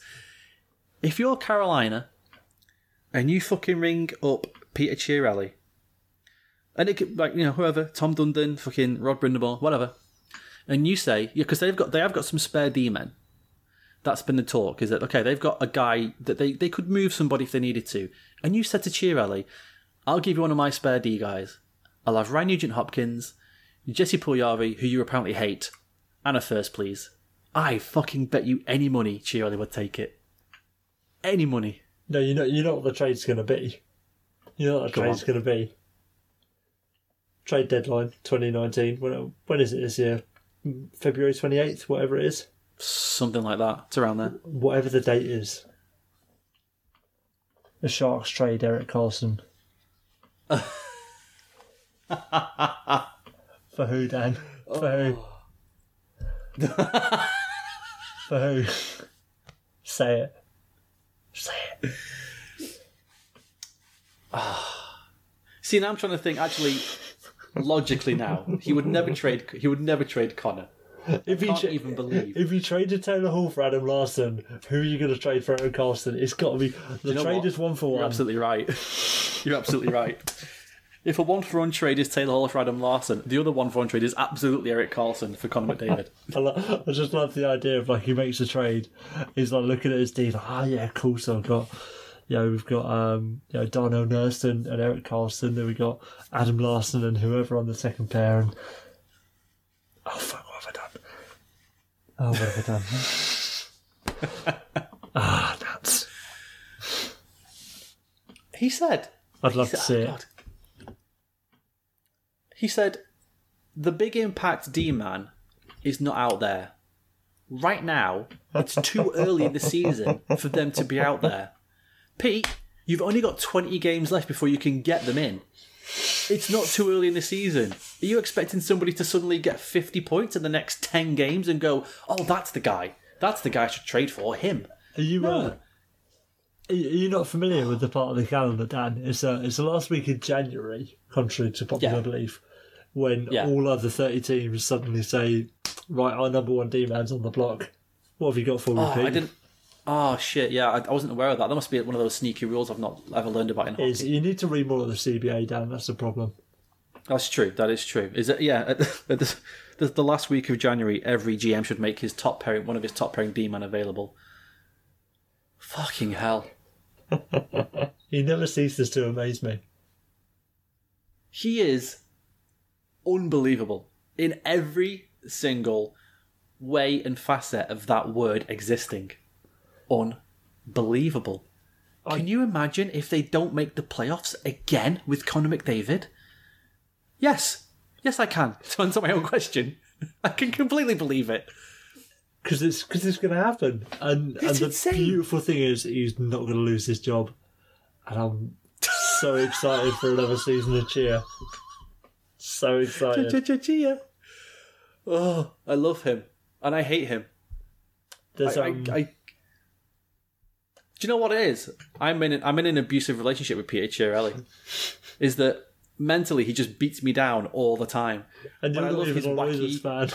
Yeah, I love his wacky wild cardness so much. He's such a wild card that I can't. I don't want him to go away ever. But him being here is physically hurting me because I get so annoyed when I see this shit. And when people put threads, somebody put a thread. I, I didn't put this on my fucking run sheet, and I should have done. Somebody put a thread of Peter Chiarelli, a history. It's oh god. Is, Until you this it all, the, all the trades he's made uh, as Yeah. as all of his GM? Oh my god! And Bru- no, and, and as a, as the Bruins GM, because obviously the No. Seguin trades included. There's other ones as well that he's made, and until you see it all in one place, you can't appreciate it. Because it, It's absolutely phenomenal. it goes all the way back to him trading Blake Wheeler for Rich Peverley, doesn't it? Yes, yes. That's the people forget that one. All, People all due forget that respect, big up Rich Peverley. Rich Peverley was a cracking player when he was playing, Oh yeah, but but still, Blake Wheeler, he was not. I um Dan, I don't know if you're familiar with the work of Billion Surprise Toys. go on. It's a it's a YouTube channel on Okay. YouTube um, that do sort of animated nursery rhymes, which, funnily enough, I've become a bit of a connoisseur of over the last eighteen months. Um, but it's it's a, a channel based out of Dubai, and I'm going to really struggle to describe just how insane some of their videos are because it's all just a little bit off. So they do like a version of Wheels on the Bus. They do a version of like Rain, Rain, Go Away. You know your tr- your traditional sort Yeah. of um, nursery Classics, rhymes. classics. Yeah, But they're they're all re-recorded by I assume Dubai natives, and like some of the voices are really off, and like they use these weird little sound effects that all just make it a little bit sinister and a little bit weird. Not to mention the animations themselves are just odd, but um, it's based around a family. So you got the the father, the mother, um, two little twins called Johnny and Dolly, and then they're so these two twins are like sort of babies, maybe one or two years old, and it's generally centered around them these songs. Um, and then they've got a slightly older brother who's maybe four, four or five, I'd say, with a little shaved head, very pasty skin, and his name is Cheer. And it's it's just beautiful. he's always in our minds. the Teflon Don. I can't I can't escape the Teflon Don. I just can't escape him. Did you know they? Did you know they tried to trade Ryan Spooner as well, and nobody wanted him? Nobody wanted him. Did you know? Did you know that? I, I had heard that. I had heard that. Yeah, that came out as well. The Ryan Spooner, who they traded for, what, six weeks ago, eight weeks ago? Think around the time of the last podcast we did. Yeah, yeah. And and they're trying to trade him already. Mate, I, thought- I, I can't. and he said, "This is something else." Again, a quote with a point to follow after my original point as well. These aren't sexy players about the defensemen. These aren't sexy players. These are bottom half players. No shit. no shit. And also, Pete, why'd you keep mentioning sexy players? Why'd you keep doing that? it's a little bit weird. He, I think this is the sixth or seventh time he's mentioned about players not being sexy. He's so odd. Do you know what I think it is? I think he's not. I think he's not had sex for about ten years, and trade to his just that's his thing now. That's what gets him off. That's all he can do to get off. He is. He essentially. He essentially is Ted Bundy, and the only way he can get off is if he murders a woman. The only way? Chiarelli can get off is if he just makes a trade. What he does is he, um, after the games, yeah. So, you know, players are coming off the ice, going down to the dressing room. Cheer finishes up his drink in, in, in his suite, his box or whatever they are. Saunters downstairs, saunters down to the dressing room. And at Rogers Arena, they've got big open plan showers. Cheer just stands in the doorway and watches. That's why he wants sexy players. Taylor Hall wasn't really his type. He wanted a nice Scandinavian boy, you know, the chiseled jaw, maybe some blonde locks, bit of a William Nylander Does he- going on. Does he? Does he rub himself, or is he, is he just edging? I couldn't. I couldn't comment on what Cheer does while watching these showers, but um, he's just he's he's just a pervert, is all it is. He's that's what that's the only way I can explain these trades that he's making because they're not they're not trades based on making a hockey team better. It's about you know, No. he keeps talking about sexy players. It's the only thing that, to explain it really. All right, let's try. Let's try and put a close on this. Yet, uh, do you know what's exciting now is, don't you? Is that now Melnyk's got to do something in return. He's got to return fire now. Melnyk has. It's it's the beauty of a tennis match, Dan. Because if you don't return Yeah, fire, you it is. lose, and nobody wants to lose. No, it's Oilers sense tennis. It's the Djokovic Federer of hockey bullshittery. Oof, Pardon me. So, uh, a fantastic tweet from at the Royal Half, which was bring back the glowing puck, but instead of tracking the hockey puck, it tracks McDavid's evaporating soul the longer he plays in Edmonton. which I thought was fabulous. And actually, well, did you watch? Did you watch Bandersnatch? Will on Netflix? No, is it any good? I've heard mixed reviews of it. I really, really enjoyed it. I really enjoyed it because I know what a choose your own adventure book is. Unlike get so many pr- millennials oh, these days. Mate, seriously, honest to God, people I saw saying, well, yeah, but I went back and then got to do a different choice. Yes, that's how they work. Well done. you can go point. back at any point and choose a different path. So I, I appreciated it. And I thought it was really good. I thought it was very clever, typical Black Mirror in that they somehow involve you in the story and make you question the decisions you're making for the character. And it was, I, I thought it was genius. I loved every second of it. But somebody um, at S7DSN put uh, a, a screen grab of wow, the new Bandersnatch looks crazy, and it was three pics of three pictures of Chiarelli looking thoughtful. So the first one was uh, two options: do nothing, trade Seguin. The next one was play it safe, trade pick 16 and 33 for Griffin Reinhart. And then the next one was put down phone, Lucic seven year deal. that tweet was amazing. If you've seen Bandersnatch, you have to look at this tweet at S7DSN because it's it's The, the most work. beautiful little Photoshop thing I've seen on the back of these Oilers shenanigans is uh, you, you remember the infamous airport photo of, of young Conor McJesus? of course. It's, it's that photo, but instead of two adoring fans clutching very awkwardly to his arms, it's uh, Ken Hitchcock and Peter Chiarelli. It's just beautiful. and he looks even more worried than he did in the original somehow. I was going to say, yeah, somehow when you add a bit more context to that picture, it changes. Like the Mona Lisa, it kind of follows you around the room. McDavid just gets sadder and sadder and sadder the longer that picture exists. Fucking hell. What an absolute fucking shit show. And I wouldn't want it any other way. No, me neither. It's it's simultaneously the most exciting thing and the most annoying thing to me in hockey is, is Peter Chiarelli, the Teflon dog. All right, let's move on. Couple little things. Ovi missing the All Star game. Do you think he's in the right? Do you think it, do- does it bother you at all? Do you even care? the the thing for me with Ov missing the All Star game is um he's actually shown quite a good amount of leadership and uh, accountability in the way he's done it. Where he's come forth and said, "I just don't want to fucking go." That to me proves that he is a better leader, hockey player, and man than Sidney Crosby has ever been. Who consistently finds excuses such as, "Oh, I stubbed my toe." Um, I trimmed my fingernail a bit too far back and now it's sore, so I can't play. Other um, flimsy excuses. At least Ovi has had the um, the sort of cojones to come out and say, "Yeah, I just don't want to come."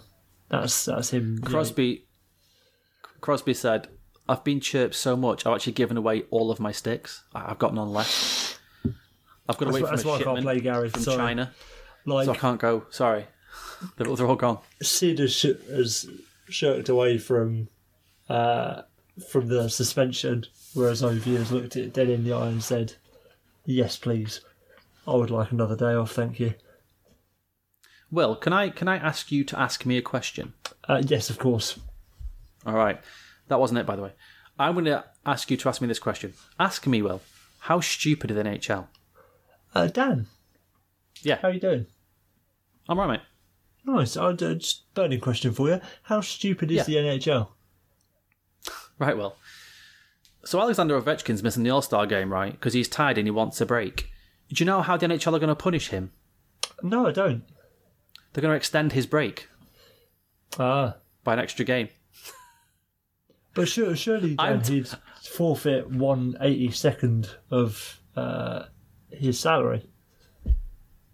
Yeah, yeah. I, I think, I think if my map, hang on, quick maths, quick maths. As I just type this in here.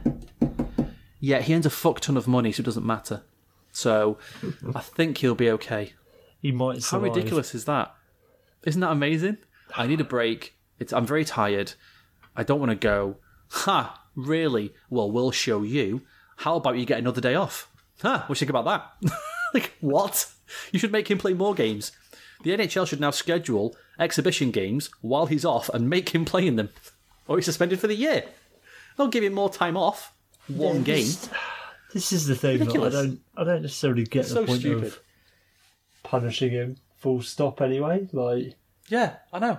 fucking who gives a shit? Who gives a shit? Like docking points. Like say right, bam. Yes. There you go. Three goals don't count now. Well done.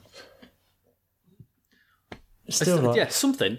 Something than players who want a rest getting extra rest as punishment. That's just bizarre. especially as it's on the back of a bye week as well. It's like, do you want an extra three what- days exactly. off? All right. When my daughter doesn't eat her pudding, I don't go, I'll show you. Here's some ice cream. Yay! like, no, that's not how it works. The NHL is a terrible parent, Well, They're a terrible parent. setting a very bad example for um, you know repeat behaviour. Quite frankly, in the future, what they really should have done is said, uh, "Alex, you're not allowed to go to the Olympics." Oh wait, they already Oh, did. well, never mind. Never That's the problem where you punish a child before they've done anything wrong. The, the problem is the punishment was too harsh out of the gate. Because now if you do a lesser punishment, now you've got up the ante every time and you just can't after that. I say, right, you're not allowed to go home in the off season. What? It's just yeah. Hold on. He's under, he's he's like Tom Hanks in that film. Like he just has to stay at the airport for the rest of his life. What film? What film's that? I've never heard of that film. Really? Oh, the terminal. It's a real story. A guy was leaving America, and I think his visa ran out. So it was his last day on his visa before he had to go back to his home country. I can't remember the home country, but as he goes to leave, so you know, gets his ticket and everything, goes and sits in the departure lounge. As he sat there, his country goes into a, a civil war and gets taken over by another government or the army or something. Oh! And they say like anybody who does X, Y, or Z is now banned from this country. But now he can't get back into America, so he's literally stuck at the airport. He, he ends up living in the terminal for a bit. It's true. It's a true story. It's crazy. It's absolutely crazy. But that'll be Ovi. That's what it'll be next. I'm excited when uh, when Russia finally takes over the Ukraine. It's gonna be like, well, A couple of tiny little things before we wrap up. Um, John Hynes gets an extension. Were you a bit surprised by this, given their current plight? Uh, I was surprised, Dan, as you were the one who broke the news to me. Um, whatever, like That's your that's your that's your West Coast bias. That's what that, that's absolutely the traditional uh, deep south Sunbelt bias that I, that I hold. Yeah. I don't think John Hynes has necessarily been a bad coach for the Devils. Like he got them into the into the playoffs last year. How how long's the, No. the extension for? Three years or thirty years? I think it was 333 years. Now that I have a slight problem with because unfortunately Just unfortunately only a slight problem. I, I don't know John Hynes intimately, but my understanding of the human anatomy is that he would at most be able to fill probably another 70 of those years. So, um, Fair enough. Yeah, yeah could be a talk problem. about a contract that's going to bite you in the arse in the future. That's Yeah. um, No, to be a problem. That's fine. I was just flicking through and I saw that news pop up. I thought Yeah. it was interesting. s- Only a little bit because of how they're doing this season, but Ray Shero said he's he believes in him and the team are really happy with him. All the players like him, and he said you know it was they were kind of way ahead of schedule last year anyway, so there was never the plan to. And it's good to see that a team isn't panicking and reacting crazy off the back of half a bad season after making the playoffs. Definitely, So, I, I, yeah, I think to an extent, like NHL coach jobs are theirs to lose. Like if a coach doesn't give you a reason to fire him, there's no point firing a coach if you're gonna, you know, if things. You you know what I mean? Unless you unless you're choosing to do it to save your own back as a GM, Yeah, or they are the team's doing absolute dog shit. Like if the Devils been thirty first for the last three years, then maybe yeah, get rid of John Hynes. But other than that, whatever. Like how much difference does a coach make? Hey, a lot. I think a lot. Anyway, let's not go into that. There's a question for another time. And finally, for the topics, I wanted to mention. You know, we had our Ryan Reaves Tom Wilson discussion, Uh, yes, I do remember it. and I, and you said, "What if they'd got into a fight?" And I would have said, "Nobody would have given a shit." Did you know that Roberto Bortuzzo went after Tom Wilson this week as retribution for the Oskar Sundqvist hit? Again, I didn't until you brought it up on the on the run sheet. Like You didn't, Will. That's interesting, isn't it? Because I recall you saying Ryan Reaves should have just got in a fight with Tom Wilson and that would have been it. And I said, no, it wouldn't, because it wouldn't have served the same message. And I think on the back of this, I'm right. Yeah, but like Ryan Reaves, No further questions. Ro- Ryan Your Reaves, silence is deafening. Robert Bortuzzo, whoever. You took too long to answer. You're clearly making this up as you go along, aren't you? Well, as as I do with anything I say, but Dan, I am not the person who needs the message sent to. And, and I'll tell you what, if I did need a message sent to me, and I was the one who was being beaten up by an NHLer, I'd probably take notice. I'd probably, if it was, well, did you know that you got into a fight with Robert Bortuzzo last week because you decapitated Oskar Sundqvist? I'd probably say, yeah, I did. I've still got the black eye to prove it. Like, it, it doesn't matter whether I know about it. I could I could turn off the AHL for the rest of my life, and it that's not it doesn't matter. Like Robert, I'm I'm now proving that I'm making it up as I'm going along. But I stand by my point that me knowing about it doesn't change the fact that the message has been sent to Tom Wilson of don't do that. I would say to slightly agree with you, Dan.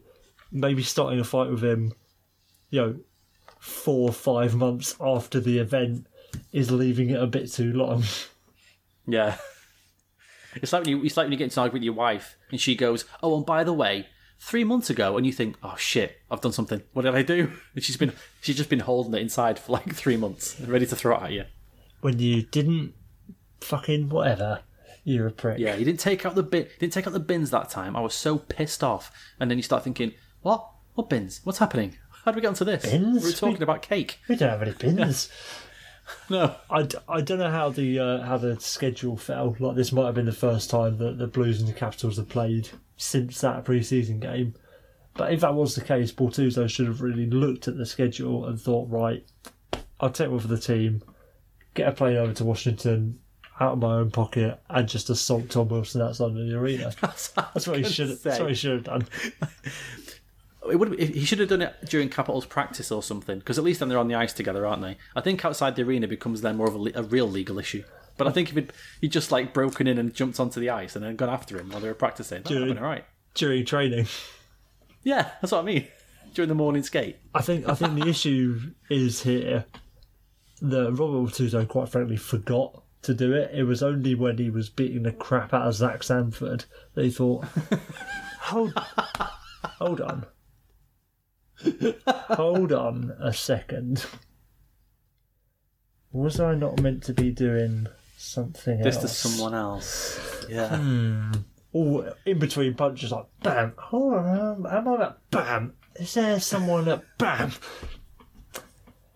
So Just like that as Zach Sanford. Take that, Wilson. Take that, Wilson. oh my god, I'm Zach. I'm your friend. Shut up, Tom. Shut up.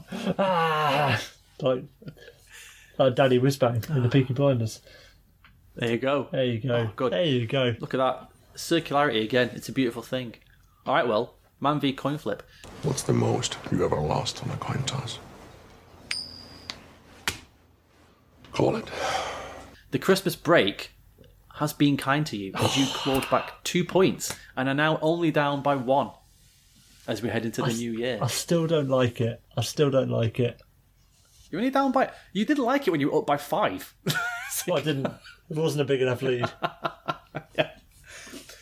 So let's go with this. Uh, Coyotes, Canucks. Canucks, Canucks, interesting. Sens Kings. Kings. Basement battle. Rele- it's, a, it's a relegation battle. It's a six pointer, Will. Absolute six pointer. Seven, 17th versus 18th. Yeah. Penguins, Ducks. Of Penguins. the Birds. Penguins every day of the week. I'm going absolute from the hip this week. I'm not going to outthink myself. Good man. Lightning Islanders. Lightning. Light, lightning, lightning, lightning. Oh, fucking! I seen that. T- just quickly, I seen that text today about Nikita Kucherov. Holy fuck! What's he doing? It's insane. Has he, has he just not been here? Like, he's been using like know. a, a right handed stick or a opposite handed stick, whatever he doesn't use for the first part of the God season. knows. He's like, all right, I'll start. I message I messaged Will that someone someone put out a tweet that at the first of December, Nikita Kucherov was seven points behind Mikko Rantanen for the points lead in the stats, and then Mikko Rantanen had 19 points in 15 games, which is very good, very good. And now Nikita Kucherov's seven points ahead of him. so like the fuck, those numbers aren't even possible, are they? Mate, it's absolute. Didn't he have like 16 points in five games? Or was that, Yeah. or was that someone stupid. else? Because like Johnny Gaudreau's Someone on an else- absolute tear as well, isn't he?